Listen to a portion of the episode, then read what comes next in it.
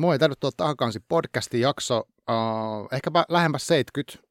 Ja nyt on tosiaan helmikuun loppupuoli. On itse toipumassa kahvakuulla kisoista. Sain hopeata, pakko hehkuttaa tässä, vaikka tämä ei liity aiheeseen mitenkään.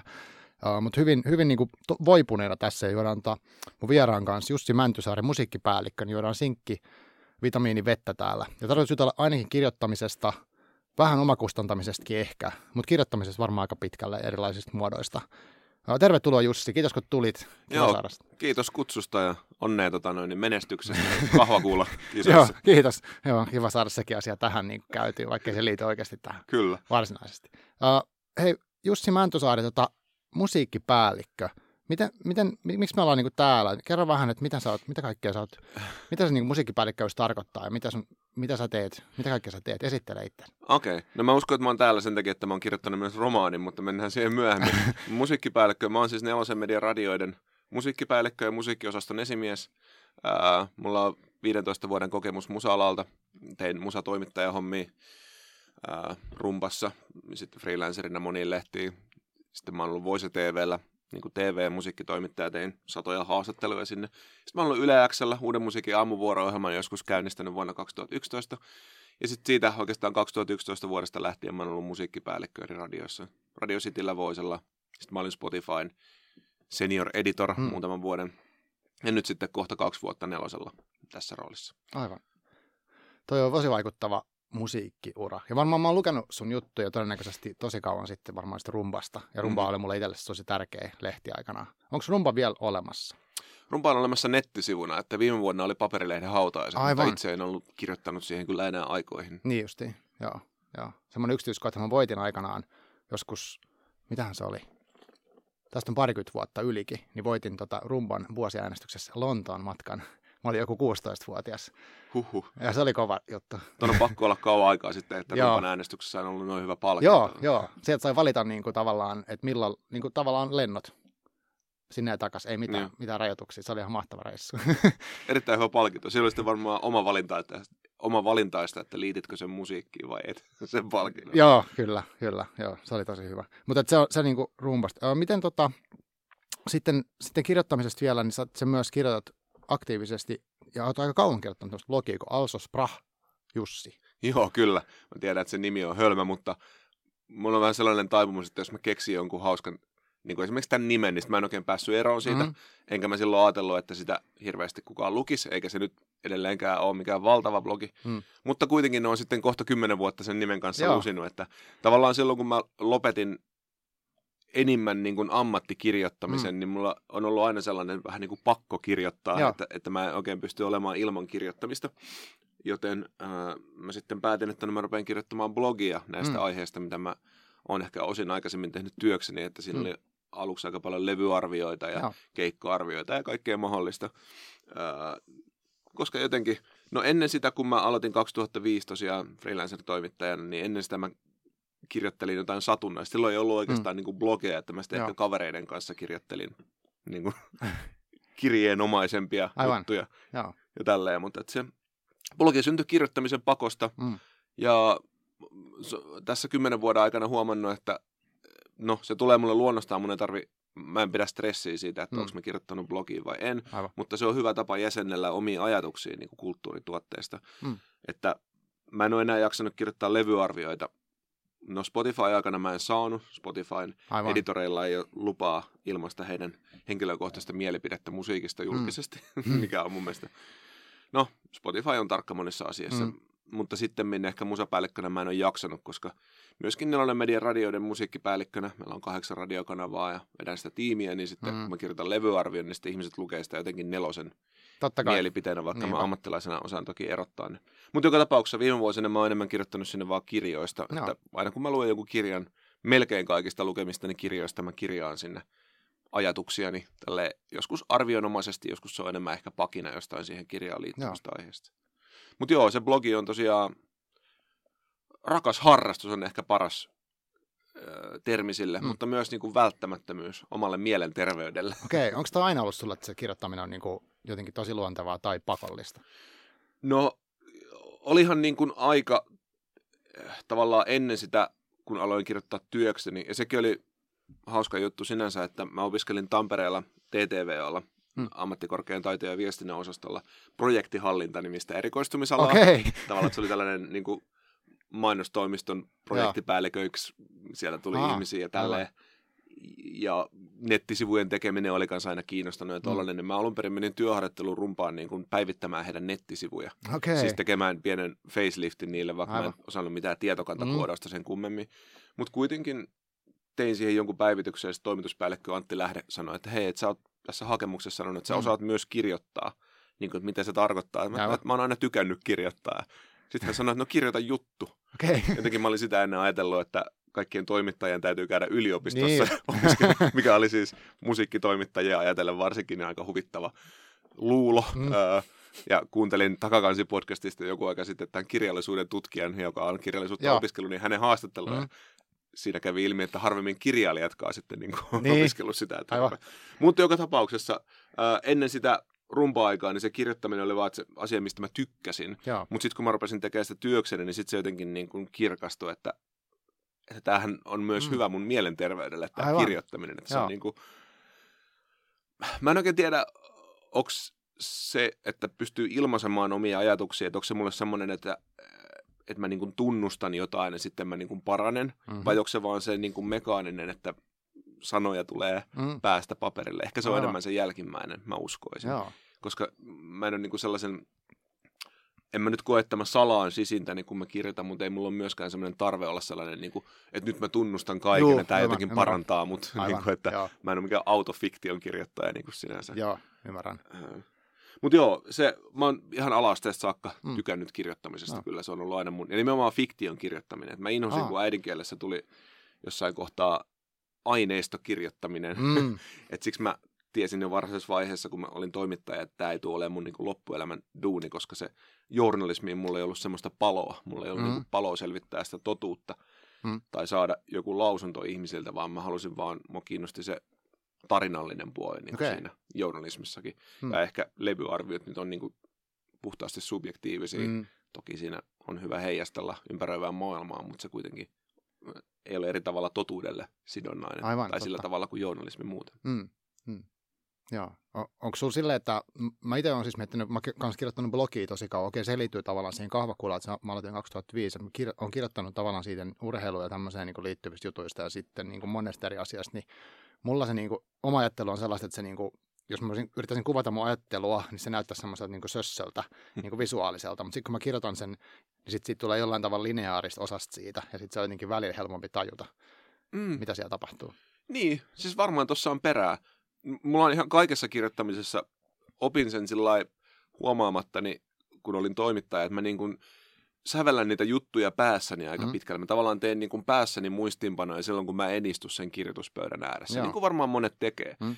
Ja mä luulen, että se on tavallaan auttanut, että mun niin kuin työ, siviilityö ja musiikkipäällikkönä, tiimivetäjänä, on, niin kuin, siinä on monia eri asioita tapahtuu mm. samaan Kyllä. aikaan. Ja mä luulen, että se auttaa myös siihen, että mä sävellän sitäkin niin kuin sellainen kuntoon, sellaisiksi niin kuin workflows, jos nyt Mm. haluaisi sanoa. Joo, Vähän samalla tavalla kuin jos mä kuulen jonkun levyn, niin mä alan niin kuin jäsentelemään sitä, että mitäköhän mä tästä voisin Aivan. Sanoa, vaikka Joo. nyt ole levyarviot sinänsä niin kuin ehkä Spotifyn ja suoratoiston takia mun mielestä se merkitys on vähentynyt Joo. ja niistä on toimittajille tullut jotenkin pakko tehdä niistä jotain, että joku, tässä on joku pointti, vaikka mm. niissä aina ole. mm. Välillä se on vaan hyvää tai huonoa musiikkia. Mutta palatakseni aiheeseen, niin, joo, mä uskon, että tuossa on, niinku, tossa on niinku perää. Mm. Ja ehkä urheiluharrastukseenkin voisin kuvitella, että siihen tulee tavallaan, ehkä se selvittää sun motiiveja jotenkin. Joo, tai, kyllä. Niin, ehkä se mitä se urheiluharrastus antaa, niin se on helpompi ymmärtää se, kun sä myös sanallistat sen. Joo. Koska itsekin jonkun verran juoksemisesta kirjoittanut, mitä Joo. harrastan. Mm. Toki kaikki juoksemisesta kirjoittaminen tuntuu olevan vähän samanlaista. Mä oon myös lukenut aika paljon Joo, juoksutekstejä, niissä on usein se sellainen, mikä on totta juoksussa, sellainen rauhan löytäminen ja jotenkin se tseniläisyys. Joo, joo. Se, enkä mä oikein itsekään ole osannut tuottaa siitä mitään sen enempää, mutta se on Mm. totta. niinpä, niinpä. Mä oon taas yksi todiste niin kuin siitä. Niin, niin, kyllä. Joo. Murakamin ju- se juoksemiskirja Joo, mieleen. what to talk about when I talk about running. Joo, ja sitten, no näitä on Christopher McDougallin Born to Run ja Mm. kaikki tällaisia. Joo. Onhan näitä. Niinpä, niinpä.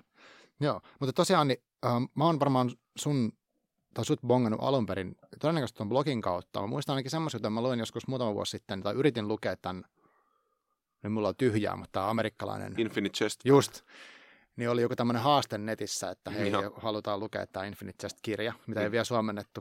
Uh, ja tota, sitten mä googlasin sitä, että mikä tämä niinku on, ja sitten se, mä päädyin muistaakseni sun, niinku sun, sä olit niin kirjoittanut jutun siitä kirjasta. Joo. Ja se oli tosi niinku, semmoinen niinku kiehtovasti kirjoitettu juttu. ja Mielestäni se niinku, juttu oli itsessään niinku, kiin- tosi hyvä. Ja sitten, että vau, että mitä juttuja niinku, kirjoista. Ja sitten varmaan enemmän sit selannut juttuja. Mutta sitten mä yritin toki lukea sen Infinite ja epäonnistuin siinä. Mulla on se Kindles edelleen, mutta mä en päässyt siinä kovin pitkälle. Mä en tiedä, mitä siinä tapahtui. Joo. Se, niin kun, se lopputulos, se mun teksti, joka sekin on blogitekstiksi aika pitkä, niin. Mm. on kuitenkin sellainen rypistetty niin kun siitä, mulla kesti siinä kanssa tosi pitkään lukea se kirja, koska niin kun sitä aloittaneena tiedät, niin se yksi sivukin saattaa sisältää sellaisen niin Joo. yhden perusnovellillisen verran materiaalia Niinpä. tavallaan, että siinä on hirveästi sisäisiä maailmoja. Yksi lempikirjastani kyllä sitten, kun sen niin kuin pääsee loppuun, ja mä Joo. muutenkin tykkään paksuista romaaneista. Joo. Mutta siis kiitos, mä itsekin tyytyväinen. Aina jostain syystä, koska jengi varmaan haluaa tietää, että no mikä tämä Infinite Chest nyt mm, sitten on, mm. niin mulle tulee koko ajan aika paljon Google-osumia niin siinä, koska olen todistetusti, tai ainakin väitän siellä blogissa lukeneeni sen kirjan. Aivan.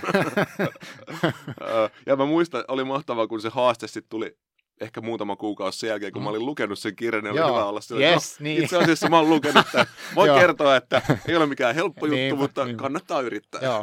Mä en tiedä, eh, kuinka moni sen pääsi loppuun niistä, ketkä sen aloitti. Sit Pitäisi ehkä palata siihen ja käydä kysymässä. Niin kyllä, hiljaisempaa oli siinä haasteen loppuvaiheessa. Joo. Sen verran sitä seurasin Joo. kursorisesti. Kyllä, kyllä. Joo.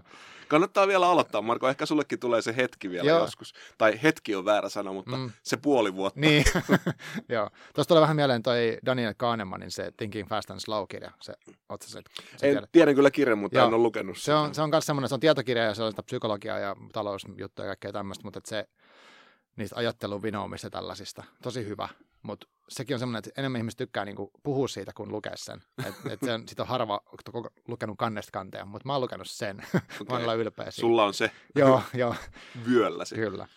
Olihan sulla pitkä liuta klassikkoja Goodreadsissa, mitä kävin Joo. ihan huvikseni. ennen, Että mä huomasin olevani toimittaja, koska tuossa äsken junassa mä tein taustatyötä Marko Suomesta. Wow. mutta Mä en taas sitä tiedä. Mun tavallaan, mähän on täällä haastattelussa. Niin, kyllä. Joo, mutta tota, Mut se varmaan on kunnioittavaa mun mielestä tietää ihmisestä jotain. Joo, mahtavaa. Mm. Joo. Ja, mutta tosiaan sitten tätä kautta, mä, tämän blogin kautta mä olen nimenomaan tutustunut ikään kuin suhun, ja sitten varmaan ruvennut seuraamaan niin enemmän somekanavissa ja näin. Ja sitten se, Mm-hmm. ja, ja mulle teki niin kuin vaikutuksen ne kirjatekstit sillä tavalla, että ni, niissä oli, ne oli jotenkin tosi niin kuin mun mielestä, miten nyt sanotaisiin, että ne oli niin semmoisia teosmaisia ne, ne tekstit, että niitä oli kiva lukea sellaisenaan. Mä en ole tietenkään kaikkia lukenut, mutta jotenkin aina ajautu, jos mä lukaan kirjaa, niin tosi aika usein on käynyt se, että sunkin blogi käsittelee sitä. Ja sitten mä mietin, että miten sä, niin kuin, miten sä teet sen, kun se lukeminenkin tavallaan, se vie oman aikansa ja se niin kuin on prosessi, ja sitten se kirjoittaminen varmasti on myös, niin Mm-hmm. Onko sä, niinku, sä kuitenkin sanoit, että jokaisesta kirjasta, niinku, mitä sä luet, niin suunnilleen kirjoitat. Mitä Joo. ihmeessä saat se aikaiseksi? No, en, en mä ole kuitenkaan semmoinen tavoitelukija, että mulla olisi joku 50 tai 70 kirjaa vuodessa. Mm. Mä tosiaan tykkään aika paksuista, vaikeistakin kirjoista, niin yleensä mulle tulee semmoinen 20 kirjaa ehkä vuodessa No niin, about luettua. Tänä vuonna mä yritän lukea vähän enemmän. Et mulla on ollut monta vuotta, että mä luen pelkästään nukkumaan mennessä. Mä en oikeastaan saa unta, ellei mä lue. Joo. Öö, ja koska puolisoni ei tykkää lukuvalosta, niin mä luen iPadin Kindle-sovelluksesta Joo. oikeastaan kaikki kirjat sillä niin kuin taustavallalla. Hmm. Mutta nyt mä oon viime vuosina ottanut taas myös paperikirjoja elämääni enemmän, Aha. että välillä vaan olohuoneessa makoilen hetken ja Joo. luen kirjaa. Ehkä kun mun tytärpuolikin on jo vähän vanhempi, niin Hmm. hänkin rauhoittuu lukemaan esimerkiksi tai jotain Joo. muuta, että mm. on semmoisia hetkiä kotona. Mutta se blogin kirjoittaminen, niin kuin välillä hävettää lukea niitä vanhoja tekstejä, koska en mm. mä koskaan edes oikolue niitä omia Mm. tekstejä. Niin yleensä sinne saattaa, on saattanut jäädä ihan tyhmiä sellaisia typoja. Mm. Ja niin kuin sanottu, että kun mä luen kirjaa, niin mä sitäkin sävellän ja samaan Mm. aikaan en edes yritä, vaan mä vaan sävellän sitä, että mitä mä sitten sanon siitä. Mm. Ja sitten mä vaan jonain iltana yleensä aika nopeasti sen lukemisen jälkeen, niin mä niin kuin pierasen sen tekstin sillä, Joo. että se vaan tulee. Put. Aivan. Et mulle se tekstin tuottaminen ei ole ollut koskaan ongelma. Joo. Sitä aina kyllä tulee, kun mä vaan istahdan niin kuin Joo. tietokoneelle. Sitten kun pitäisi tulla jotain oikeasti järkevää, niin välillä täytyy pyyhkiä ja, Joo. ja editoida, mutta se blogiin mä oon pitänyt, koska mä en halua ottaa sit just mitään Joo, painetta. niinpä. Ja ehkä, ehkä jos se kirja on niin kuin hyvä, niin sä oot onneksi päätynyt lukemaan niin kuin niitä, ja ehkä tietenkin Mhm. mm-hmm. ihmisetkin on lukenut niitä tekstejä, mutta väittäisin, että jotkut vähän epäinspiroivat kirjat, niin niistä mä oon vaan... no mä en yritä tehdä niistä mitään, niin kuin, että, että se noudattaa jotain tiettyä formaattia, että mulla olisi ollut jollekin tietylle formaatille mm. tässä velkaa, että hei, mun täytyy sanoa näin ja nämä Aivan. asiat, vaan mä sanon, mitä mä ajattelen siitä kirjasta. Kun mä sanon melkein kaikki kirjat, niin mä nyt muistan vain yhden kirjan, mistä mulla on sekin luonnoksena bloggerissa. Ja. Mutta mä luin viime vuonna Nikolai Gogolin Kuolleet sielut. Ja. Ja tykkäsinkin siitä kirjasta. Ja sitten mä niin kuin aloitin kirjoittaa siitä, mutta mulle tuli niin tyhmä olo, että en mä niin kuin vaan osaa tästä klassikosta, mistä on kaikki jo sanottu. Joo. Vaikka mä, oon lukenut, mä tykkään lukea klassikoita ja yleensä aina keksin niistä jotain sanottavaa, mutta siitä mulle tuli vaan semmoinen stoppi. Aivan. Ehkä se kuolleet sielut vielä palaa mulle joskus niin, että mä osaan sanoa siitä jotain. Joo. Mä tykkäsin siitä kanssa. Toi, no klassikkoja, mitä sanoit Goodreads, ne liittyy siihen. Mulla oli 2014 semmoinen, mä niin kuin sain päähän, että mun on pakko nyt lukea niitä länkkäri tavallaan kannonin klassikoita, että mä tietäisin niistä edes jotain. Et mulla oli semmoinen fiilis, että mä en lukenut niitä ollenkaan. Sitten mä mm-hmm. vaan mä löysin listan.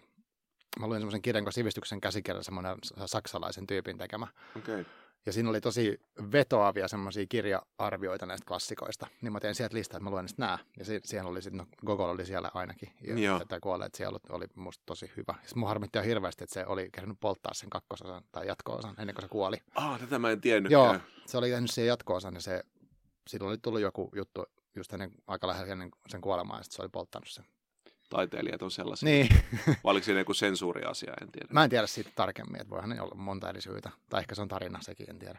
Joo, mutta Mut kyllä klassikoiden lukeminen niin kuin yleensä kannattaa. Mm. Eihän niistä kaikesta saa mitään, mutta yleensä mm. ne jotenkin kirjallisuuden klassikotkin on sellaisia, että niistä kuitenkin kaikki tietää aina vähän jotain. Joo. Sitten huomaa, mulla itse asiassa just ihan kohta saa luettua ton mm. J.D. Salingerin Catcher in the Rye, eli ah. Sieppari ruispallossa sitä ei jostain syystä ole Kindlessä. Ah. Mä en ole sen takia, mun on pitkään pitänyt lukea se, mutta nyt työmatkalla ostin sen lentokentältä mm. tuossa pari viikkoa sitten. Ja kyllä sekin taas kerran. Mulla oli semmoinen kuva siitä, että se on joku tämmöinen, että se vallankumouksellisuus siitä puhekielen käytöstä on jotenkin siinä se juttu. Mm-hmm. Ja niin se varmaan ilmeisesti olikin ensimmäisiä mm. valtavirrassa Amerikassa julkaistuja kirjoja, joissa on puhekieltä. Mutta se on myös aivan hemmetin hieno tällainen niin kuin mm. nuoruuden kuva. Se, se on tosi tarkka tyylissä ja kaikkea mahdollista, mitä niin kuin tavallaan ajattelin, että se on vain semmoinen, mikä yläasteella kuuluu lukea. Aivan, joo. Että se on vähän niin kuin se juokse poika juokse, mm. Niki Cruz, Jeesus pelastaa kirja, että siinä tavallaan ei sit olekaan mitään muuta kuin vetoava tosi tarina mm. tai jotain muuta. Mutta se Catcher in the Rye todella kannattaa lukea. Mä mm. oikein odotan, että mä pääsen kirjoittamaan siitä blogimerkinnän yes. tässä lähiviikkoina. aivan, aivan. Niin sulla on siitäkin joku äh, sävellys olemassa. No joo, siis tavallaan teema, tai ehkä, no toi, varmaan mä tuun siihen tuolla kulmalla, että taas kerran se kannatti ja miten se sellainen tuollaisissa kirjoissa, mistä mm. on niin paljon puhuttu, niin sulla on ne tietyt ennakko-oletukset siitä. Mä en osannut ollenkaan odottaa, että se on niin, niin kuin syvällinen myös ja äh, hieno tyylissään tavallaan. Joo. No joo, en nyt viitsi alkaa sitä referoimaan tässä, mutta se on hieno. Jos jotain kirjaa nyt tällä hetkellä suosittelen, niin vaikka sitten Okei, sitä. joo, toi oli yllätys. Et kysynyt. Niin, joo. Uh, tota, no mitäs sitten, sä oot myös kirjoittanut oman romaanin. Ja tota, käsittääkseni sun ensimmäisen ja ilmestynyt viime vuonna. Joo, Onko kyllä. mä oikeassa? Tämä Olet... Antti Jantte on kirjan nimi. Mitä, mitä sä haluaisit kertoa siitä niin kuin introna? itse asiassa lukiossa mä kirjoitin sellaisen Skifi-kirjan. Ah? En, en koskaan näyttänyt sitä kellekään, mikä mm. osoittaa, että mulla on itse sensuuri, että mä en vaan julkaise kaikkea, mitä saan valmiiksi. että, tää mutta siis joo, tämä on ensimmäinen äh, oikea romaani. Äh, No mulla on tietenkin, kun rakastaa kirjoittamista, niin ehkä se romaani on sellainen, voi tyylisesti sanoa, että sellainen maratoni, mikä ihmisten vähän niin kuin mm. lainausmerkeissä on pakko suorittaa, jos sä harrastat juoksemista. Mm. Ja jos sä harrastat kirjoittamista, niin sun on pakko kirjoittaa romaani. Mutta mä siitä huolimatta päätin, että mäkin kirjoitan. Aivan, joo. Ei vaan, mulla on ollut se haave tosi pitkään niin kuin tästä lukiostorista. Mun on muuten sanoa siinä kirjoittamisesta, kyllähän mä silloinkin kirjoitin fiktiä, se on ihan totta. Sitten mä kirjoitin laulun tekstejä, ää, ja kaikkea muuta tällaista, mm. että onhan mulla ollut sitä kirjoittamista, niin kuin, kirjoittamistaustaa. Mutta joo, mulla on ollut tuosta romaanista idea tosi pitkään. Ja. Se oikeastaan syntyi lukiossa.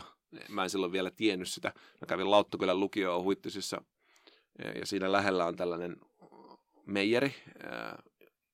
Oikeastaan sen meijerin vieressä oli rakennus ennen sisällissotaa 1917, mm.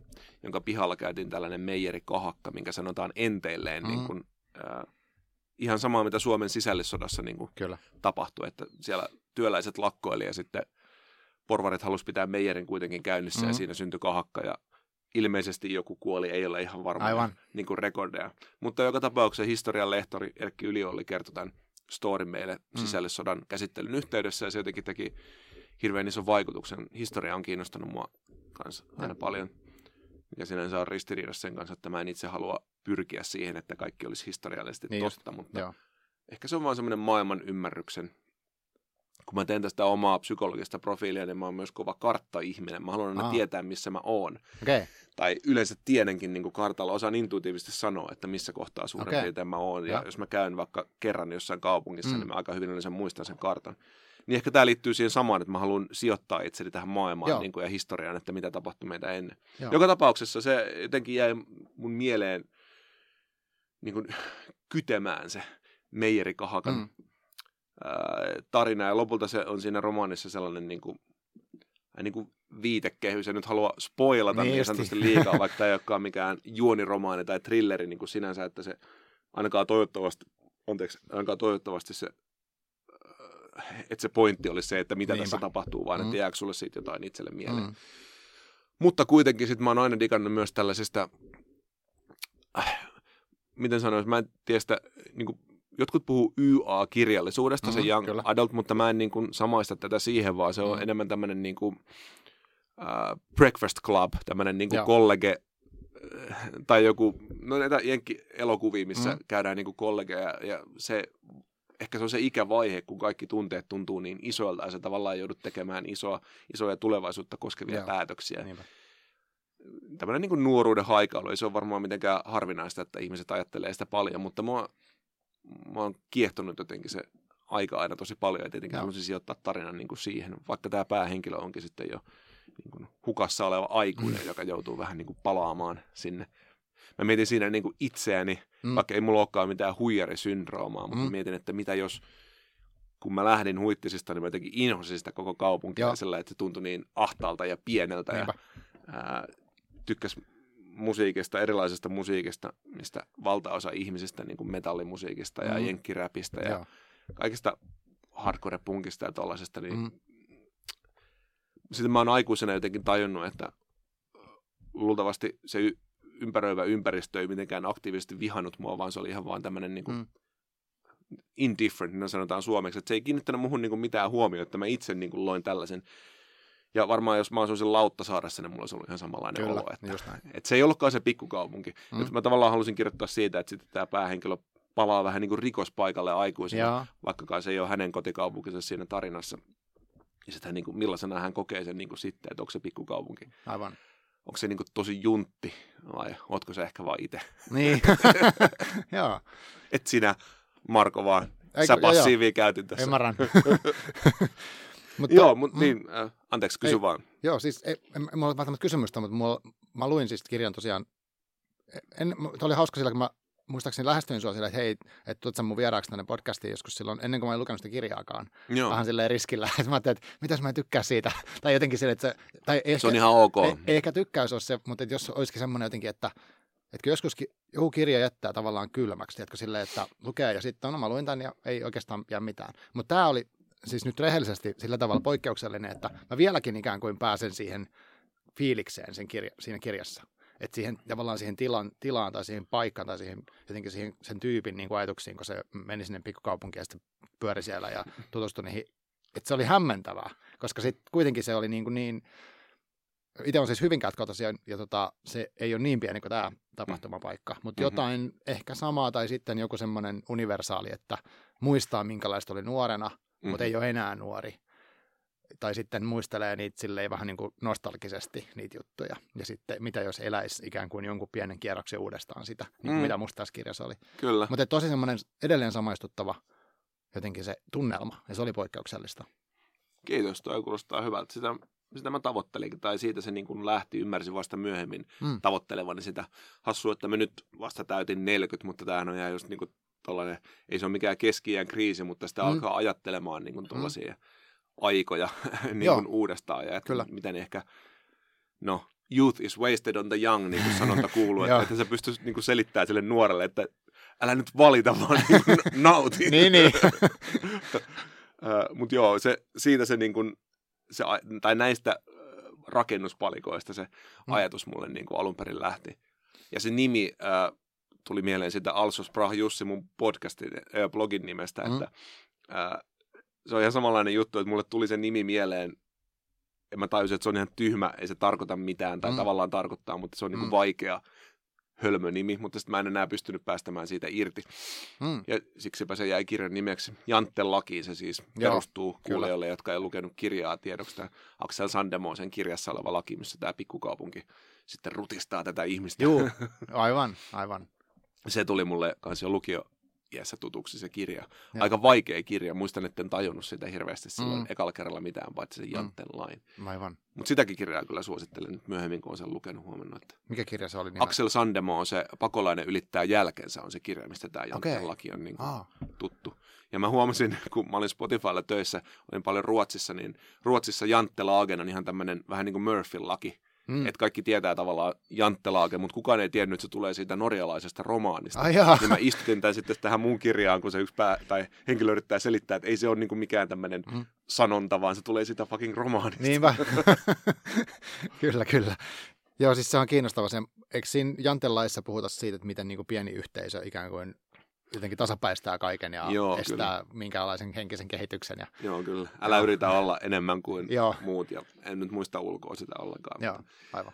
jotain tällaista, joo, se on niin kuin se pääasia siinä. Tavallaan tässä mun romaanissa yritetään käsitellä sitä vähän eri kulmalta, vaikka tämä päähenkilö yrittääkin Mm. tosiaan tuhota sen Janttenlain. Aivan. Ää, Niin hänellä on, teoksellaan. Kyllä. Tai on yrittänyt tuhota aivan, sen. aivan. Joo, sehän jää vähän mysteeriksi, mitä sitten tapahtuu. Se oli kiinnostavaa, että siinä äh, tällä päähenkilöllä oli, äh, vaikka tulisikin spoilereita, niin tavallaan mun mielestä missio siinä semmoisessa jotenkin, hän halusi sivistää myös näitä ihmisiä ja tuoda niitä uusia kokemuksia. Hän luennoi, oliko se nyt Burtsumin musiikista, sellaisia niin kuin, hauskoja juttuja, mitkä, mitä oli kiva, niin kuin mäkin itse olen siis to, tota, ko, samaistun tuohon tavallaan tuommoiseen, niin kuin, että tykännyt niin tämmöisestä ääri, äärimusiikista jossain vaiheessa ja sen, sen tyyppisistä asioista halunnut tutkia niitä, niin uh, se, niiden lukeminen oli erityisen hauskaa. Mm-hmm.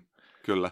Joo, mä oon miettinyt sitä jonkun verran tässä fiktionkirjoitusuralla, että kuinka paljon mä laitan siihen musiikkia, joka Mm. on kuitenkin niin kuin iso osa mun elämää. Mm. Sitten mä oon miettinyt, että kyllä niin kuin muissakin kuin ihan mun lähimmässä viiteryhmässä ihmiset käyttää musiikkia aika paljon niin kuin Mm. referenssinä. Tämä ei ollut vaan niin kuin Brett Easton Ellisin matkintaa, joka. Joo. tietenkin kuuluisesti tosi paljon viljelee tällaista niin kuin Mm. popkulttuuri. Vähän niin kuin varsinkin Amerikan psykossa ne tulee vähän niin kuin sellaisena vähän niin kuin läntätty Joo, vaan kyllä. keskelle jonkun pop niin kuin levyn tai biisin tällainen analyysi. Kyllä. Niin ehkä tässä, kun tämä päähenkilö toimii sitten musiikin opettajana, Mm. niin hänellä tulee luontainen paikka. Ja jotkut ihmiset on niin kuin, ajatellut, että onko tämä Tapion, eli tämän päähenkilön musiikkimaku yhtä kuin mun musiikkimaku, Mm. mutta ei todellakaan Aivan, ole. Että aivan. mä oon ajatellut tämän Tapio enemmän sellaisena, se on sellainen parrakas progehevin rakastaja, niin kuin vaikka ei hänellä siinä olekaan partaa, mutta sen maku ei todellakaan mätsää mun makuun. Joo. Se haluaa kuitenkin kertoa näille niinpä. viattomille mielille Niin justiin. tästä, tästä aiheesta. No.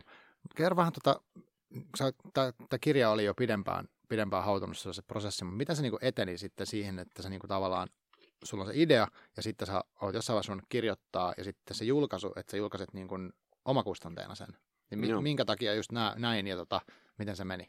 No ehkä mä aloitan siitä, mihin mun äsken piti tulla, mutta harahduin sivupolulle. Joo. Eli mä aloitin sen kirjoittamisen hetkinen, jos se julkaistiin tosiaan syksyllä 2019, niin aika lailla kaksi vuotta sitä ennen. Okei. Mä aloin oikeasti kirjoittaa sitä.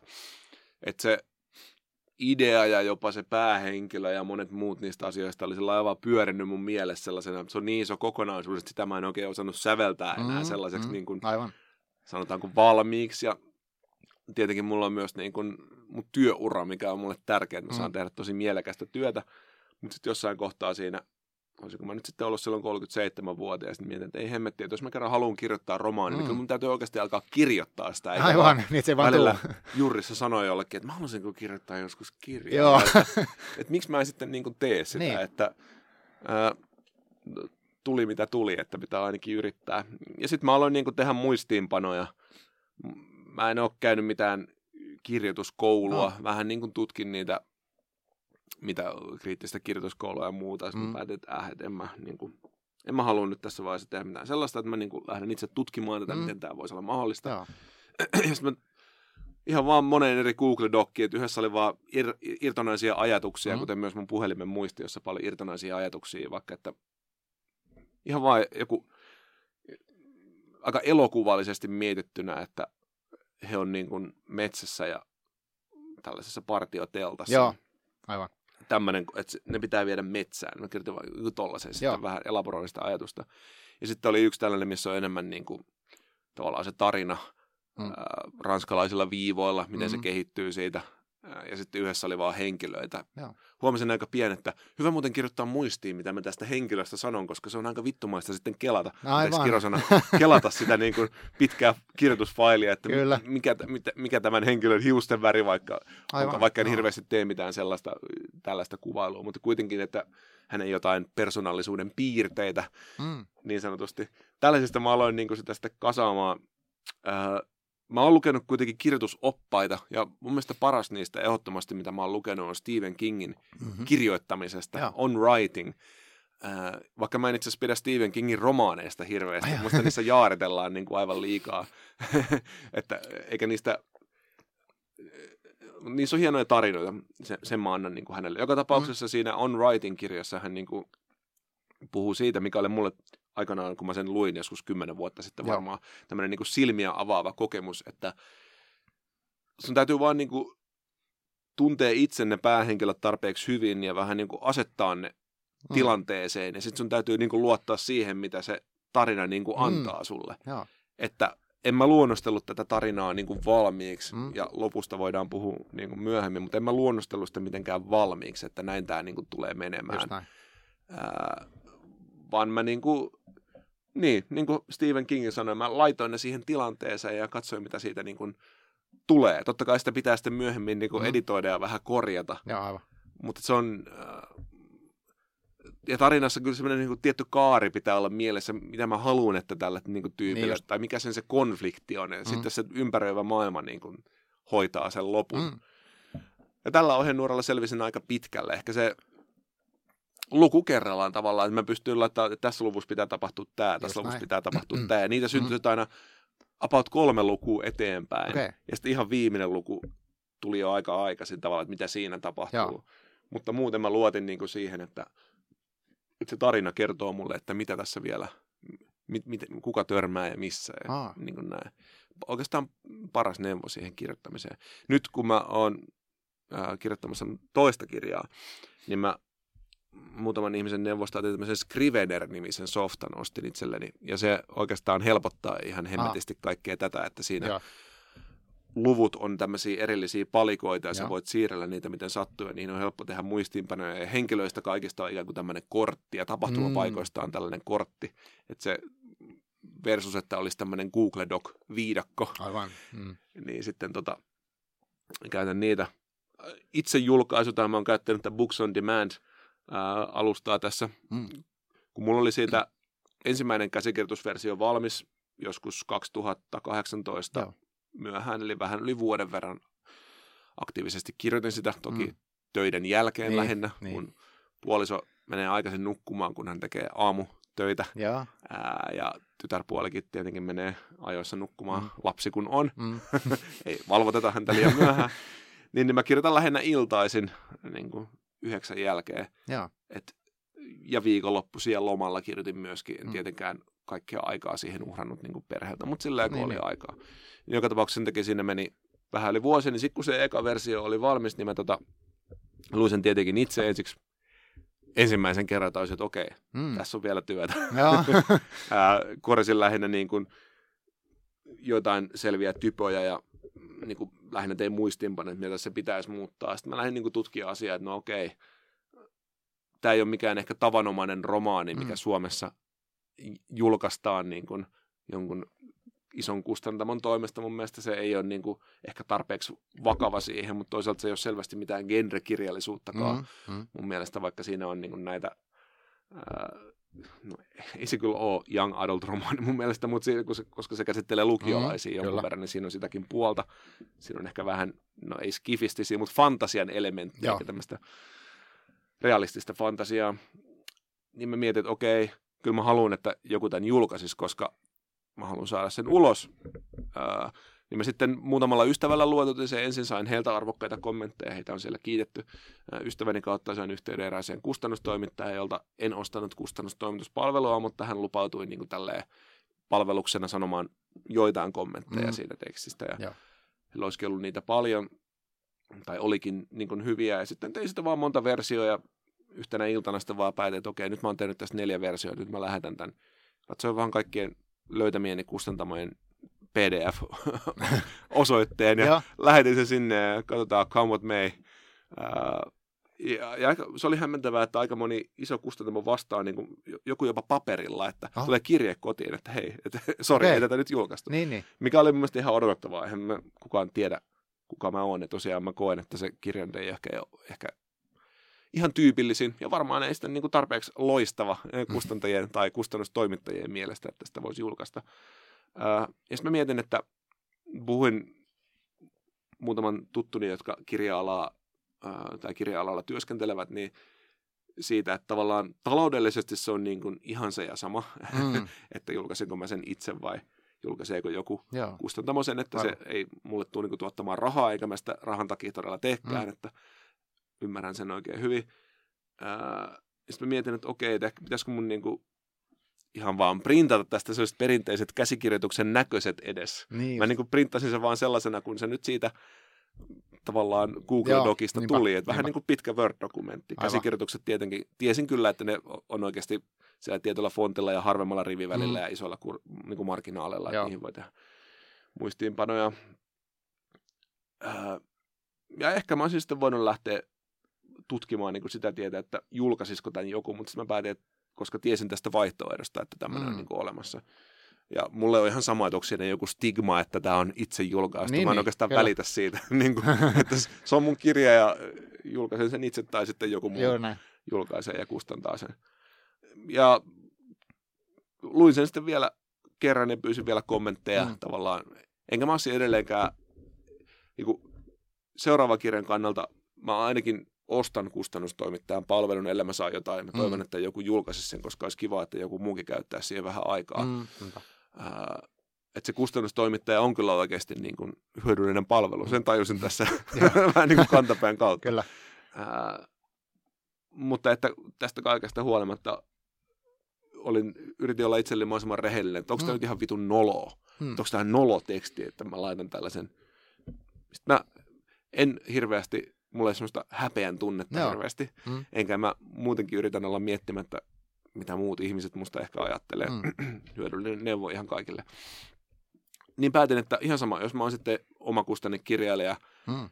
niin sitten mä oon, vaikka meille töihin, mä oon nelosella töissä, niin meille tulee muun muassa Books on Demandista tai ihmiset mm. itse niitä lähettelee – paljon kirjoja, joiden taso on aika, sanotaanko, vaihteleva. että ymmärrän kyllä, mistä sellainen stigma niin kuin saattaa tulla, koska jotkut on ihan sellaisia niin kuin hirveitä räpellyksiä, mistä niin kuin avaa minkä tahansa sivun, niin se on ihan käsittämätöntä ja. dadaa. Mutta eipä kaikki kustannetut julkaistut niin. kirjatkaan Niinpä. ole kovin hyviä mm. mun mielestä. Kyllä. Joten ajattelin, että ihan sama. Ja tämä alusta on tosi helppo käyttää. Aivan. Uh, niinpä sitten päätin tehdä sen niin saadakseni sen pihalle. Hmm. Äh, kysyin Facebookissa, koska tunnen paljon graafisen alan ihmisiä myös, että haluaisiko joku tähän mulle hyvin nimellistä kustannusta vastaan kannet. Hmm. Ja vanha opiskelukaverini Kari Jokinen ilmoittaa, että hei, totta kai voin tehdä. Joo. että mitä sulla on mielessä. Ja sitten mä niin kuin, tässä on tällainen kohtaus, missä ei päähenkilö, mutta pari henkilöä ajaa tai yrittää ajaa autolla pois täältä pikkukaupungista, niin hän sitten tarttu siihen, siihen kohtaukseen. Ja se se tarina on. Mun mielestä se BOD niin kuin, he tarjoaa, että ne, he saattaa sen tavallaan mm. kirjatukkuun. Mm. Niin, Myytävä, joo. No, ei saada kirjatukkuun, vaan niin, että sitä pystyy tilaamaan kirjakauppoihin. Kyllä. Ja se on niin kuin Amazonissa ja joo. Elisa-kirjassa, muistaakseni ainakin. Tai niissä kahdessa, olisiko jossain muussakin e-kirja-alustassa, mutta ne nyt on niin kuin Suomessa varmasti ne, Kyllä. ne suurimmat. Joo, ja kirjastoihin pystyy tekemään... No jos ihmiset pyytää sitä kirjastoon, Joo. että totta kai eh, sitä on niin kuin kirjastossa saatavilla, että mm. jos nyt kuuntelet tätä ja niin. haluat sen lukea, niin ainakin Helmet-kirjastossa se on ja jossain muuallakin joo, Suomessa. Kyllä. Mä tein Hyvinkäälle muistaakseni siitä se hankintapyynnön, ne hankki sen saman tien sinne. Aivan joo, se kirjoitettiin mulle. Kirjastot kyllä, heidän palvelu on niin kuin Ihan hyvä, mahtava, joo, Suomessa. kyllä. Mm. Eli siis Antti Jantte siis löytyy. Joo, Jussi Mäntysaari. En ole muita kirjoja kirjoittanut. niin justi. Mulla on yksi täysnimi Kaima Pohjanmaalla. Hän on ah. vanhempi lakimies. Joo. Ja hän ei ole tietääkseni julkaissut mitään. No niin, no hyvä, sitten on niinku, kaikki on sun Google-näkyvyydet. tilaa mitään niinku omaisuusrikosten selvittäminen Pohjanmaalla antologiaa. Joo. tai jos sellainen on, niin tässä mainostetaan sitten samalla Aivan, tätä joo, täysnimikaimani tota, teosta. Mutta joo, mm. muutama kuukausi sen kirjan ilmestymisen jälkeen mä tota, en itse uskaltanut, mutta pyysin puolisoon, että voitko katsoa Helmetistä, että onko kukaan lainannut sitä. Joo. Niitä oli neljä kappaletta, ne oli kaikki lainassa ja oli vielä kuusi varaustakin. No niin. Ja tuli sellainen tyytyväinen, niin. lämmin fiilis, että ah, joku haluaa lukea sen. Koska Joo. vaikka kuinka sanoin itselleni, että se palkinto mulle on se, että mä saan sen valmiiksi mm-hmm. ja maailmalle, niin totta kai se on mukavaa, että ihmiset myös niin kuin, lukee sitä. No toi kuulostaa tosi niin kuin, uh, määrätietoiselta kuitenkin, että sulla on ollut niin kuin, okay, tämä tarina ja sitten mm-hmm. se, tai siis mä nyt tulkitsen, mitä sä sanot, että sit että sit sä oot päättänyt, että se nyt kuitenkin pistetään ulos. Että et tavallaan, että olisi monta vaihetta, missä olisi voinut, okei, okay, no en mä sitten kuitenkaan teikään. Niin, no e- ehkä mä oon sellainen tyyppi, että mä en, tykkä, mä en kertonut oikeastaan kellekään, että mä kirjoitan kirjaa. Oh, koska mä inhoan sitä, jos ihmiset puhuu jostain, mitä ei sitten koskaan niin niin, tapahdu. Mm, että mä yritän mm. niin kuin, satakuntalaisena yritän niin kuin toimittaa pikemminkin, kyllä, kyllä. sillä ei hirveästi puhua. Joo. Vaikka mä oon huomannut, että joskus ehkä hyödyttäisi myös paljon puhua. että sekin jossain tapauksessa työelämässä niin kuin riittää, no joo. että puhuu vaan paljon. niin. Mutta joo, se mä niin kuin, ehkä snanisti hekumoinkin sillä ajatuksella, että yhtäkkiä mä vaan kerron, että mä oon kirjoittanut kirjan, no. itse asiassa tässä se jo on, Kyllä. että se, se ilmestyy niin kuin. Joo. ja niin mä sitten teinkin. Ja se oli tietenkin mukavaa, kun ihmiset oli mitä? Joo, siis mitä mulla ihmettä? Oli, mulla oli tämä sama reaktio, koska mä oon seurannut kuitenkin sun samoja blogeja yhtäkkiä, että mitä ihmettä, sieltä tuli kirja. Oho, wow. Joo. Blogia jätin vähän vähemmälle sen takia, koska ei Joo. vaan niin kuin, päätin kirjoittaa se, tai käyttää sen kirjoitusenergian niin kuin, mm. siihen romaaniin. Mm.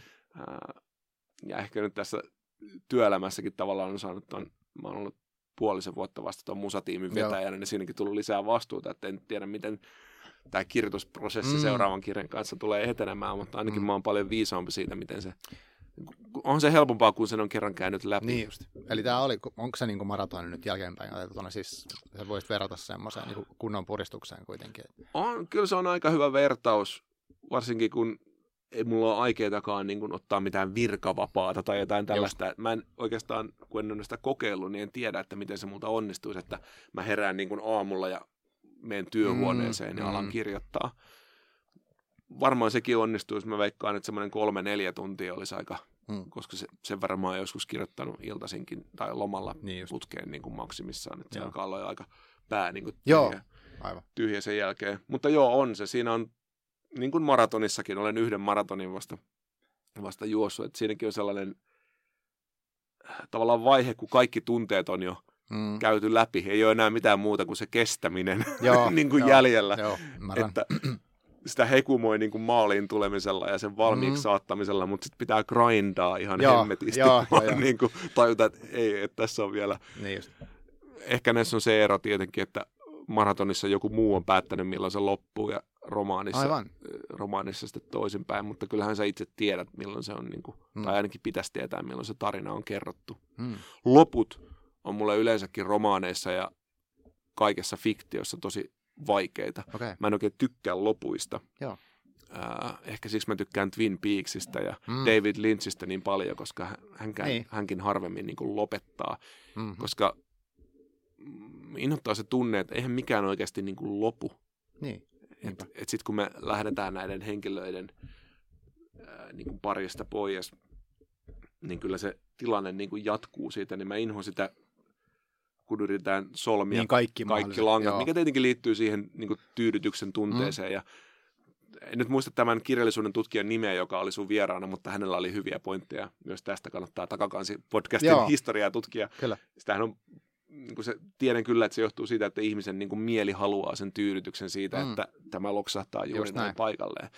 Mutta mä niin kuin vastustan sitä. En mä myöskään halua ihan brutaalisti kesken niin kuin lopettaa, mutta se on mulle aina sellainen niin kuin vaikea kohta. Ää, niin kuin, ei siksi, että ettenkö mä keksisi, miten tarinan saa lopetettua. Mm. Kyllä mä keksin, niin kun, jos mä alan keksimään loppuja. Joo. Tämä on tämmöinen tyydyttävä loppu, mutta mä en halua tehdä sitä. Koska niin kun elämässä yleensäkin, niin sitten kun tämä podcast-jakso loppuu, niin kyllä meidän elämät toivottavasti jatkuu tästä eteenpäin. Joo, ainakin, no toivottavasti se on ta- tavoite. Ja tämän podcastinkin elämä sinänsä, että Mm. toivottavasti joku sanoo, että hei, mä kuuntelin sen, Mm. olipa möreä ääninen vieras. Niin. tai jotain muuta Kyllä. vastaavaa. Että tavallaan sekin jatkuu siitä. Mm. En nyt muista, miten mä tulin tähän lo- lopetukseen. Joo, mutta siitä sun kirjan lopetuksesta, ei nyt spoilata sitäkään, mutta siitä ehkä, ehkä mitä sä kerroit nyt, niin tuntuu silleen, että aha, selvä, koska mulle ainakin jäi itselle siitä just semmoinen olo, että jaa, että mitäs nyt, että se ei ollut semmoinen, Mm. niin kuin sä sanoit, että ei ollut semmoinen, voisi sanoa perinteinen. Mä en tiedä, voiko sanoa perinteinen lopetus. Mä oon viime aikoina lukenut, mä oon lukenut tosi vähän kirjoja viime aikoina, mutta mä oon lukenut aika paljon semmoisia kokeellisia Mm-hmm. kirjoja. Ja niissä on aina vähän silleen, että ei tiedä mikä on alku, loppu ja keskikohta mitään tällaista. Joo. Että, että siinä mielessä, mutta että se jäi semmoiseen niin kuin hämmennyksen tilaan ehkä mulla itsellä siitä. Joo. Eikä se haitannut, mutta siis sillä tavalla, että tunnistan tuon, mitä sanoit. Joo, mä tota, ajattelin kuitenkin, että mä olin sanonut henkilöistä kaiken mm-hmm. sen, mitä niin kuin siinä viitekehyksessä täytyy niin kuin sanoa. Mm. Että jos siinä se tavallaan jännite on siinä, että löytääkö tämä ihminen rauhan siitä paluusta johonkin mm. maalle. Tai toisaalta siitä pikkukaupungistakin olin sanonut jo kaiken tarpeellisen. Mm. Mä, mä en ole ihan täysin tyytyväinen siihen, siihen lopetukseen. Jossain kirjoissa, mitkä silti loppuu niin kuin, ei mitenkään aristo, tai silleen, että ei lopu aristoteellisesti, että nyt kaikki sitten Mm. käsikädessä kävelee auringonlaskuun, tai että joku kuolee ja tämä mm. tavallaan luonnollisesti lopettaa sitten Aivan. sen ää, tarinan. Mutta joissain, esimerkiksi Cormac McCarthyn kirjoissa on mun mielestä hienoja, tai John Irvingin kirjoissakin on hienoja lopetuksia, jotka ei ole niin, kuin, niin lopetusmaisia. Mm. Mm. Sitä mä niin kuin, en ihan vielä tavoittanut, mutta Mm. mm. ehkä vielä tässä on. Jos mä oon vasta 40, että tässä on vielä niin, aikaa kirjoittaa. joo. On aikaa kirjoittaa alkuja ja loppuja Niin ja just. keskikohtia. vielä toivottavasti monta. Kyllä. Tota, onko sul, no, sä sanoit, että sä oot kirjoittamassa jo uutta kirjaa. Onko siitä, haluatko sä sanoa siitä mitään vai pidä sä sen mielemmin niin kuin, Voin mä sanoa siitä mitään. En, en tosiaan halua luvata, että koska Mm. sellainen tulisi. mm. Mutta nyt sä kuitenkin kerrot jo, että sä oot kirjoittamassa, Joo, no, on erilainen. mä ajattelin, että, no, että ei se ole enää yllätys Niin. kenellekään, jos mä oon kirjoittanut Niin yhden kirjan. uudestaan taas nyt taas tuli. Ei arvatkaa mitä, mä oon kirjoittanut kirjan. Joo. Öö, ja ehkä mä nyt sitten käytän sitä toista tapaa motivoida itseäni, että koska mä oon sanonut, että mä kirjoitan toista kirjaa, niin pitäisi sitten varmaan Aivan. joskus ainakin saada se valmiiksi. Joo. Enkä mä vielä tiedä, että millaisia writers-blokkeja tässä on Mm. niin kuin edessä. Mutta joo, mä sain sen idean itse asiassa ystävältäni Ilkalta, ää, tai ei hän sanonut, että tässä on niin kuin romaaniin aihe, Mm. mutta hän tiedostamattaan meillä on kavereiden kanssa ollut aikaisemmin sähköpostissa ja sitten joskus tekstiviesteissä, mutta nyt pikaviestivälineessä Mm. tällainen niin kuin ryhmächatti mun vanhempien ystävien kesken ja siinä Ilka kerran sanoi, että ää, jotenkin niin, että olisi kiva järjestää Jussi sun hautajaiset. Joo, eikä sillä, että olisi kiva, että mä kuolisin, Joo, vaan ymmärrän. että hän niin kuin tietäisi, mitä Mm. mm. siellä tapahtuisi. Ää, niin sitten siitä mulle tuli idea tällaisesta ystäväjoukosta. Niitä on nyt tässä vaiheessa kolme ystävää Mm. tässä, tässä versiossa, ää, jotka tavallaan potee tätä ää, tämmöistä, mikä sen sanan nimi nyt on tämä innoittava termi, äh, kiire, ruuhkavuodet. joo, just. Ää, ja nämä ei ole ehkä mitään tällaisia kaikista perinteisempiä ruuhkavuosien suorittajia vaipan tuoksuisia, vaan ihan niin kuin ehkä jotenkin monitahoisemmin realistisempia hahmoja mun Joo. Mielestä kuin se sellainen arkkityyppi Mm. ruuhkavuosi-ihmisestä. Mutta ne kuitenkin yrittää aina kerran vuodessa vähintään tavata Joo. jossain spessupaikassa ja sitten niillä ne rupeaa kertailemaan mitä me aina teinenä mu- musan faneina tietenkin Mm. tehtiin, mm. ja myöhemminkin, että mikä on mun hautajaisbiisi. Joo, Äh, muistan, että mä sanoin joskus Metallican Fade to Black. Okay. mikä kertoo itsemurhasta. Mä en niin kuin, nyt todellakaan valitse sitä, mutta Mm, mä muistan mm. sanoneeni sen joskus Kyllä, kyllä. Joka tapauksessa siitä heille tulee ajatus, että mitä jos se järkkäisi toisilleen hautajaiset, mm. koska sitten he ainakin niin kuin tapais. Aivan. Ja tämän ehkä päähenkilön tai yhden näistä kaveripiirin isällä on tällainen niin kuin motelli tuolla ruuhka Suomen ulkopuolella, Mm. mutta ei kuitenkaan ihan periferiassa, vaan Joo. tällaisen niin kuin valtatien varrella oleva motelli, niin se jotenkin muodostuu sitten sellaiseksi paikaksi, missä he näitä hautajaisia järjestää. Ah. Ja mitä siitä sitten tapahtuukaan, niin, Hyvä sen intro. kuulette myöhemmässä Niin, jaksossa. Mutta tämmöisistä palikoista mä oon niin lähtemässä Ah, rakentamaan tämä. Mä en tiedä, kuulostaako se susta yhtään mielenkiintoiselta setupilta, niin kuin, ää, tai kuulosti tai ei, niin siitä mä niin Kyllä, kyllä. sitä kirjoittaa. Ää, tai olen alkanutkin jo kirjoittaa. Ää, mu- musta vähän alkaa tuntua tässä kohtaa, että se saattaa lipsua enemmän tämän motellin omistaja isän ja hänen poikansa tarinaksi, mutta siinä on näitä kaikkia muitakin Joo. elementtejä, mitä mä tässä mainitsin. Ja tässä on lapsi, pieniä lapsia myöskin, mitä Mm. mä ekassa kirjassa en kirjoittanut. Joo. Ja tässä on yksi, yksi semipäähenkilö on niin kuin nainen. Olihan mun ekassa kirjassakin naisia, kenen näkökulmasta mä niin kuin Mm. kirjoitin Kyllä. vähän. Enkä mä silleen, mä yritin olla ajattelematta sitä sen kummemmin. Niin justiin. Ää, ja mielestäni onnistuin sinne ihan ok, että se, mutta se on silti tuntuu stanisti vaikeammalta. Mm. Että jos on ollut tätä kohukeskustelua siitä, että miten joku kirjailija on kehdannut asettua jonkun Aa, vähemmistön niin, kenen, asemaan, joo, just, kenen, niin kenen mä en nyt voit. asetu Mm. kenenkään asemaan, koska se tuntuu vaikealta. Mm. Mä yritän kirjoittaa sellaisia, että ne teoillaan sitten on jotain ihmisiä enemmän kuin että asetan ne jo valmiiksi Juuri näin. Niin kuin, mikä on siistiä jossain jenkkiromaaneissa välillä, että ne semmoiset merkit siitä, että minkä värinen tämä henkilö Mm, on, mm. on joskus piilotettu aika pieniin, jos se on edes pointti ollenkaan. Niinpä. Että sitä, ei- totta kai sitä itse automaattisesti, kun on valkoinen, niin miettii, Mm. että kaikki on valkoisia, Niin, mikä on niin. tyhmää. Mm. Mutta sitten jostain pienistä merkeistä välillä kerrotaan tai välillä sitä ei kerrota ollenkaan. Niinpä.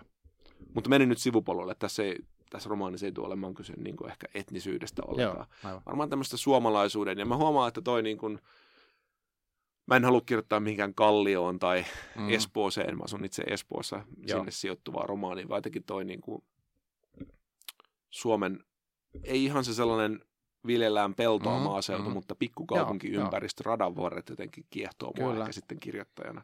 En tiedä miksi, varmaan Mm. siis johtuu taustastani huittisissa, mutta Niin. jotain siinä on, että toikin lähti sinne päin ohjautumaan. Aivan. Nämä päähenkilöt asuu niin kuin pääkaupunkiseudulla, Aa. mutta he sitten saapuu aina tänne.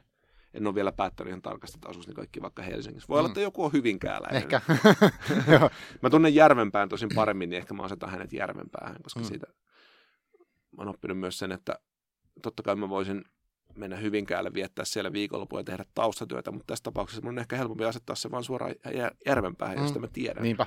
ja joka mua kiehtoo. Kyllä, joo. Tämä on silleen hauska sattuma, että mä olin, just, no, olin siellä kilpailuissa ja siellä oli semmoinen pieni hotelli, mikä oli vähän syrjässä ehkä siitä varsinaisesta paikasta, mikä sekin oli pieni kaupunki.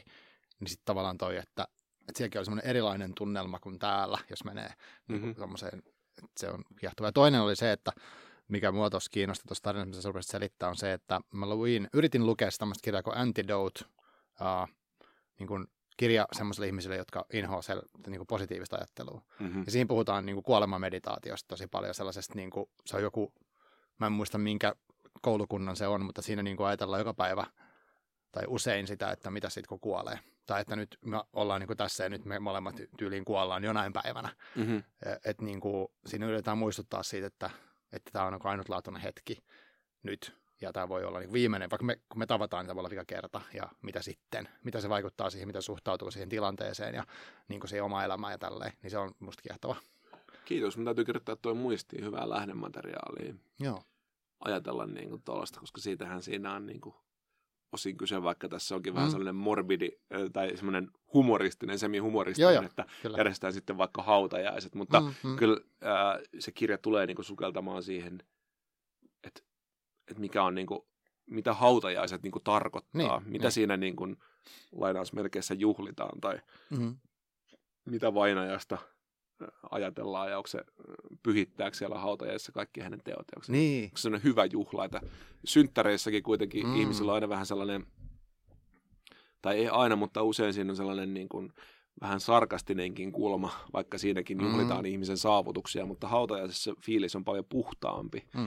Mm. Et siinä, no ehkä jossain onnistuneessa hautajaisessa on vähän sitä niin kuin, että no, entä nyt mikään enkeli varsinaisesti ollut niin, tämä meidän mm, vainaja, niin, mutta niin, että mm. kuitenkin siinä on sellaista erilaista hiljentymistä asian ja Mm. elämän äärellä. Mutta toi oli mielenkiintoinen, mun täytyy ottaa tuo kirjan, kirjan nimi muistiin. En hirveästi yleensä välitä tämmöisestä business kautta self-help-kirjallisuudesta. Joo, Mä oon usein sanonutkin, että romaaneissa on jo kaikki tämä sama materiaali, mutta jotenkin mm.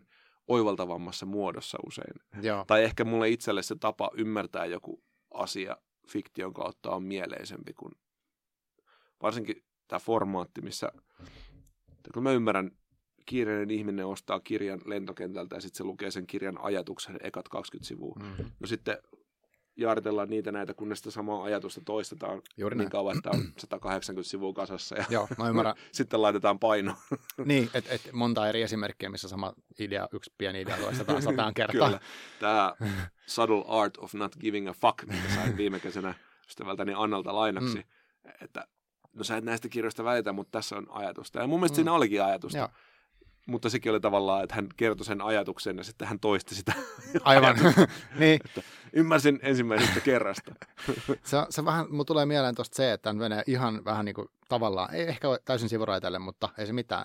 Mä kuuntelin semmoista Esa Saarisen luentosarjaa systeemiajattelusta, ja hän Mhm. mm-hmm. selittää siitä omasta tavastaan, se oli joko oma nimikin sille, mutta tavasta lukee kirjoja silleen, että ottaa jonkun kirjan hyllystä, avaa mistä tahansa sivulta ja lukee siitä pari riviä. Ja sitten katsoo, mitä se herättää. Niin tavallaan tuommoinen bisneskirja, missä on vedetty se Start with Why tyylisesti, niin, kuin, niin sitten sä tavallaan, minkä tahansa sivun sä avaat, niin sä saat aina sen yhden idiksen. Mutta jos sulla on niin kuin laajempi kirja, vaikka romaani, niin sittenhän sä voit saada miljoona muuta. Se on musta kiinnostavampaa. Niin ehkä mä itse asiassa luen niitä kirjoja väärin, koska mä jotenkin tykkään lukea kaikki loppuun, mitä Joo, mä joo, aloitan kyllä, sillä lailla kompletistina, että eihän tuommoisia kirjoja varmaan ole tarkoitettu sitten lopulta, että sä voit tosiaan Mhm, lukea mhm. vaikka sen lyhennelmän siitä. Niinpä. Ja mulle tulee jotenkin hirveä päänsärky aina siitä, kun äh, markkinoidaan jotain tällaisia, että tässä on aikamme tärkeimmät bisneskirjat, mutta tiivistettynä. Joo.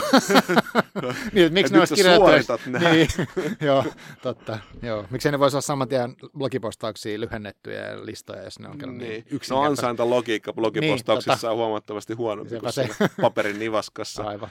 Ää, äänikirjat on mulle myöskin vähän vaikea asia, koska mm. Se lukeminen on aina tulkinta, joten en Mm. hirveästi välitä romaaneista. Joo. Aion kylläkin ja on projekti tässä päällä, että mun Antti Antti romaanista tulee äänikirja, Joo. koska sitä on kyselty julkaisualusta ja muut paljastettakoon myöhemmin Aivan. sosiaalisen median kanavissa, mutta se on tulossa. Aivan. Hyvä. Joo. Hei, tota, tässä oli paljon ajatuksia jo kirjoittamisesta ja äh, lukemisesta. Tuntuu, että, että sulla on ainakin, sä oot aika suht sinut on sun kirjoittamisessa tekemisen kanssa. Ja musta oli hauska kun sanoa, että sulla ei ole sitä niin kuin, semmoista huijarisyndroomaa ikään kuin, vaikka sitten sä sanoit, että sä et ole myöskään niin kuin, ikään kuin kouluttautunut kirjoittajaksi. mm-hmm. Et se on musta aika rohkaisevaa jopa, voisi ajatella silleen, että nyt tehdään ja sitten, niin kuin, mä tykkään tuosta ideasta myös, että mitä sanoit, toimitetaan asioita. Et niin, niin kuin, et, jul, mä tykkään siitä itsekin, koska mä tykkään, että vaikka tästä podcastissa, että, että nyt näitä sitten pistetään ulos ja katsotaan, mitä tapahtuu. Tai sitten, että Joo. on näitä keskusteluja ja niistä voi syntyä sit jotain jollekin Kyllä. toiselle henkilölle myös. Tota, mutta haluaisitko onko sulla mm, nyt kun kirjoittaminen, lukeminen, musiikki, haluaisitko sanoa jotain semmoisia niin kuin sulle tärkeitä ö, teoksia, muutamia, mitä sä haluaisit suositella jollekin, mitkä, mitkä olisi suht about, mitä olet viime aikoina tutustunut? Sieppari Ruispella, se oli yksi, mutta onko muita? Jotain kirjoita, ehkä musiikkia. Joo. Vähän paha kysymys. Joo, en osannut varautua, mutta no romaaneista mä oon sitä The Nixia suositellut tosi monelle Nathan Hillin Ah. The Nix. Mm. Taitaa olla suomennettukin ehkä Mm. sillä samalla nimellä, mä uskoisin. Joo, muistaakseni on nähnyt se jossain kirjassa. Äh, Tätä nyt on siis kaikki suositellut Mm. kaikkialla, mutta se nyt on tällainen siitä John Irving, Jonathan Franzen perinteestä lähtevä Mm. jenkkiläinen tämmöinen ns. iso amerikkalainen romaani. Joo, kyllä. Mutta se toimii mm. niin kuin tosi hyvin. Se on tosi älykäs ja siinä on paljon, paljon hienoa. Mainitsin jo Cormac McCarthy, niin en voi olla mainitsematta Blood Meridian kirjaa. Juu, mä tykkään siitä hirveästi. Joo, mikä on niin kuin kans ehkä hankalamman puoleinen, mutta Mm. just niitä kirjoja, mitkä sitten kun sä oot lukenut ne, niin se ei tavallaan etä sua ikinä, Mm. ikinä rauhaan. Joo.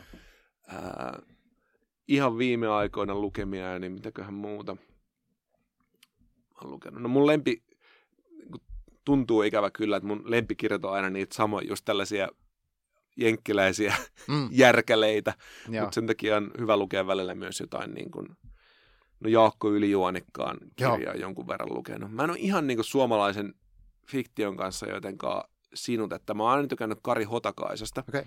mutta hänenkin myöhemmät romaanit jotenkin tuntuu, että hän ei ole saanut semmoista samanlaista. Joo. Niin kuin eka kerta, kun lukee klassikkokirjan, niin Mm, se tulee samanlainen, se on niin kuin nimensä mukaisesti klassikko, että siitä tulee samanlainen fiilis kuin jostain, no ei nyt ihan Jack Kerouakin On the Road, mutta jälleen kerran sekin klassikko lopulta otti sen semmoisen hurjan niin kuin tahdin ja öljyn pensan hajun, Mm. mikä siinä on. Ää, niin klassikossa on jotain samaa, että se on niin kuin hurja. Mä tykkään, kun sanat tuntuu niin kuin vaarallisilta. Joo, kyllä. Ää, vitsi, en nyt ehkä osaa suositella. Infinite Chestia kannattaa tietenkin Joo. kokeilla, jos pitää itseään tällaisena Mm. lainausmerkissä vakavan kirjallisuuden Aivan, harrastajana, joo. kaikki isolla kirjoitettuna. Mm. Ää, voi vitsi, en mä nyt oikein osaa suositella muuta. Musasta mä oon viime aikoina, ää, tätä nauhoitettaessa huomenna on jenkkiläisen Halsin keikka jäähallissa. Mm. Ja työn puolesta tulee kuunneltua ehkä liikaakin amerikkalaista poppia, mutta Halsi on niin jotenkin tekijänä ollut mulle hirveän tärkeä. Mm. Veikkaan, että mun tämän vuoden suosikkelimme tulee olemaan 070 Shakein Modus Vivendi, mikä ilmestyi tässä alkuvuodesta. Okay. Olisiko tällainen New Jerseyläinen tuottaja, joka Kanyeen kanssa teki myös musiikkia, mutta hänen oma ääni on ehkä, siinä on vähän ripaus Weekendia ja ehkä Bon Iveriäkin ripausta ja okay. tällaista. Tosi mielenkiintoista, mielenkiintoista hyvää musiikkia. Ehkä kotimaassa mun kuullut muutaman Beemin seuraavan singlen, tiedän, että sieltä tulee ihan oikeata kamaa. Okay. Aika tämmöinen, no mainstream-suositus, mutta se oikeasti on tosi hyvä. Hmm. En ollut laittanut mitään muistiin, niin en oikein osaa. Joo. Onko sulla sit, miten sä, kun sä, miten sulle tulee esimerkiksi kirjat eteen? Niin kuin, että onko sulla joku semmoinen systeemi, että sä skannaat niin kuin kustantamoja vai saat sä suosituksia vai onko se jotenkin niin kuin vaan sattumaa, mitä sä luet? No jotenkin kun on niin vähän aikaa maailmassa ja niin paljon kirjoja, niin mä Mm. ää, sen takia aika usein luen jotain klassikkoja. Että nyt mä oon lukenut sitä Siepparia Ruispellossa. Mutta tota noin, niin sit mulla aina kun mä menen Kindleen, niin se moottori tietenkin yrittää Niin toki. suositella niin, mulle aivan, jotain. aivan. Ei se aina välttämättä onnistu. Että jos erehtyy lukemaan yhden skifikirjan, Mhm. mä luin tämän äh, Nine Fox Gambit-nimisen Ah. kirjan tässä, mitä Twitterissä itse asiassa, en muista hänen nimeään, mutta hän mm. tietää paljon skifikirjoista. Niin hän suositteli, en tykännyt ihan hirveästi, mutta kuitenkin se tota, sotki sitten se mun algoritmin, niin nyt siellä on niitä sellaisia skifisarjoja ihan helvetisti tällä Aivan. hetkellä mun niin, suosituksissa. Niin siinä käy, toi Mä, algoritmi on paha. mä oon aina välillä, sen takia on mahtavaa, että esimerkiksi tämä roma, romaani, tää podcast on olemassa, koska aina välillä voivottelenkin sitä, että Mm. vitsi kun ei ole semmoisia kirjamedioita. Mä tilaan Parnassoa kyllä, Ah, joo. mutta siinä no tulee siitäkin jotain kirjavinkkejä, mutta enemmän tämmöistä keskustelevaa kirjavinkkausta kaipaa. Kyllä, kyllä. Sen takia mä oon ollut muutaman vuoden jo kirjakerho, missä Ah, on vieläkin vain kaksi ihmistä. joo. Minä ja tämä ystäväni Anna, keneltä sain sen Subtle Art of Not Giving a Fuck-kirjan myöskin, mm. niin kokoonnutaan ehkä neljä kertaa vuodessa, luetaan joku kirja ja toki keskustellaan sitten muistakin kirjoista, Joo. niin häneltä myöskin saa ja hän ottaa minulta vinkkejä. Vaikka mä luenkin lähinnä diginä, niin kyllä mä tykkään, että on Mm. kirjahylly. Sekin on aina Joo. sellainen niin kuin, vähän niin kuin kirjavinkki. Tai jos mä menen jonkun himaan, niin kyllä mä katson kirjahyllyä. Joo. Ja tulee vähän orpo-olo, jos ei ole Mm. kirjahyllyä, vaikka ymmärränkin, että nykyään diginä saattaa Niin, olla niin, niin, niin. monenlaisen Se on ehkä digin huono, että sä et saa semmoista, että sä ojennat käden ja katot. Sitä ei saa. Goodreads on toki Se on, siihen joo, niin kuin kyllä. hyvä, että selaan myös niin kuin sitä, tavallaan päivitin sen vasta vissiin viime vuoden lopulla sille, että mä yritin laittaa sinne kaiken, minkä mä Joo. oon lukenut, mutta en mä muistanut niin kuin No sepä se. mä oon lukenut. Joo. Onneksi mä olin jossain vaiheessa, mm, AMKssa oli joskus flunssassa yhden päivän 2000-luvun alussa Joo. ja oli niin tylsää, että yritin listata kaikki kirjat, mitä mä oon lukenut. Oho. Ja mä myöhemmin löysin sen Excelin ja laitoin sen blogiin. Ja sitten mä siitä Aa. tavallaan sain sellaisen, niin kuin, mutta Niin, tästäkin on jo yhdeksän vuotta, kun mä laitoin sen blogiin. Mm. Et, joo, siinä tavallaan sen listan tekemisen ja blogin aloittamisen välillä oli pitkä kausi, että mä en Kyllä. muista oikein, mitä mä Joo, joo, luin. joo. Mä aloitin kanssa Goodreadsin 2014. Se mun oli pakko just kaivaa se esiin, koska mulla on yksi, mä keksin tässä sun ton jutun perusteella, mitä mä haluaisin sulle suositella tässä nyt lopuksi. Mm-hmm. Eli mm, tämä kirja on tämmöinen kuin Matias Riikonen, Suuri fuuga. Suuri kuullut? On kuullut sen nimen, mutta en ole lukenut sitä kyllä. Ton näköinen, no okei, okay, mä näytän sen kansikuvan sulle täällä puhelimessa, mutta siis se on, uh, kai sitä voisi sanoa vähän kokeelliseksi romaaniksi, on suht tuore suomalainen toki, Joo. ja se on tehty ton Beethovenin suuri fuuga-teoksen formaattiin se teksti, niin kuin mitä se sanotaan siinä, siinä tota, tausta takakannessa. Ja Aha. tota, se, siinä on semmoinen täysin absurdi tarina niin kuin tyypeistä pienessä yhteisössä, mitkä sitten niin kuin keskenään touhuu silleen, että siinä on tietynlaisia elementtejä, jotka toistuu jatkuvasti. Tosi paljon, äh, voisi sanoa, että Twin Peaks-maista ja vaaran tunnetta on tekstissä tosi voimakkaasti. Ja Okei. sitten ja sit siinä on tavallaan sitä musiikki, sitä ei suoraan niin kuin alleviivata mitenkään sitä musiikkia tai sitä rakennetta, vaan että se, se ehkä on semmoinen niin kuin lainehtiva se, mitä siinä tapahtuu. Hyvin sekava, mutta okay. niin kuin mulle, mun mielestä se oli niin, se on niin kourin tuntevimpia lukukokemuksia pitkään aikaan, mitkä ei niin kuin järkyttää mieltä. niin mä suosittelen sulle, koska mus, siinä yhdistyy niin kuin musiikki ja kirjallisuus ja semmoinen niin kuin voimakas teksti, tosi hauska. Ja se on myös hauska. Kiitos, toi on itse asiassa hyvä. Toi kuulostaa just siltä, mitä mä haluankin lukea. Tai toi vaaran tunne, mä saan siitä kiinni. Joo, Voinko joo. mä suositella sulle vielä lopuksi yhtä? Joo, kiitos. Ehkä vaarallisimman tuntuinen kirja. Joo. Ei, ei sinänsä, että siinä teemassa olisi jotain vaarallista, mutta hmm. äh, onko sen kirjailijan nimi toi J.M.G. Leclesio, taitaa olla ranskalainen kirjailija, mutta The Giants-niminen kirja, se on ehkä suomennettu. Okay. Tai Giant, jättiläinen, se kertoo tällaisesta pellolla olevasta ostoskeskuksesta, jonka ympärillä sitten nämä hahmot, semmoinen semirunollinen teos, mm-hmm. mutta sitten tulee sellainen olo, että herra jestas, kun sanat oikeasti osaa olla vaarallisia. Okay. Että tulee semmoinen, se ei ole super vaikea, mutta kuitenkin ei nyt mikään mm. Dekkari, okay. tämmöinen suoraviivainen juonikirjakaan, mutta tällainen semirunollinen kuvaus ihmisistä, jotka menee supermarkettiin. Wow, toi kuulostaa tosi hyvältä. Joo, kyllä. Joo, Giant. Joo. Tai Giants. Joo, mä yritän etsiä sen tästä vaikka tämän jälkeen tuot Goodreads, niin katsotaan, että se on varmasti oikein. Kyllä. Joo. Yes. Hei, tosi paljon kiitoksia, kun tulit tänne mun vieraaksi. Oli, Oli mahtava tulla. Mukava aamuhetki. Yes, hyvä. Sanotaan moi ja laitan kiinni. Joo, moi. Moro.